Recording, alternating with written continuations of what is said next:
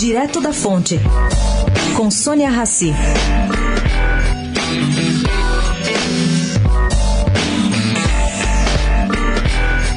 Enquanto o futuro ministro da Fazenda, Paulo Guedes, e sua equipe replanejam o futuro da economia, o Observatório de Informações Municipais traz à luz, com dados já de 2017, o tamanho das diferenças regionais Brasil afora.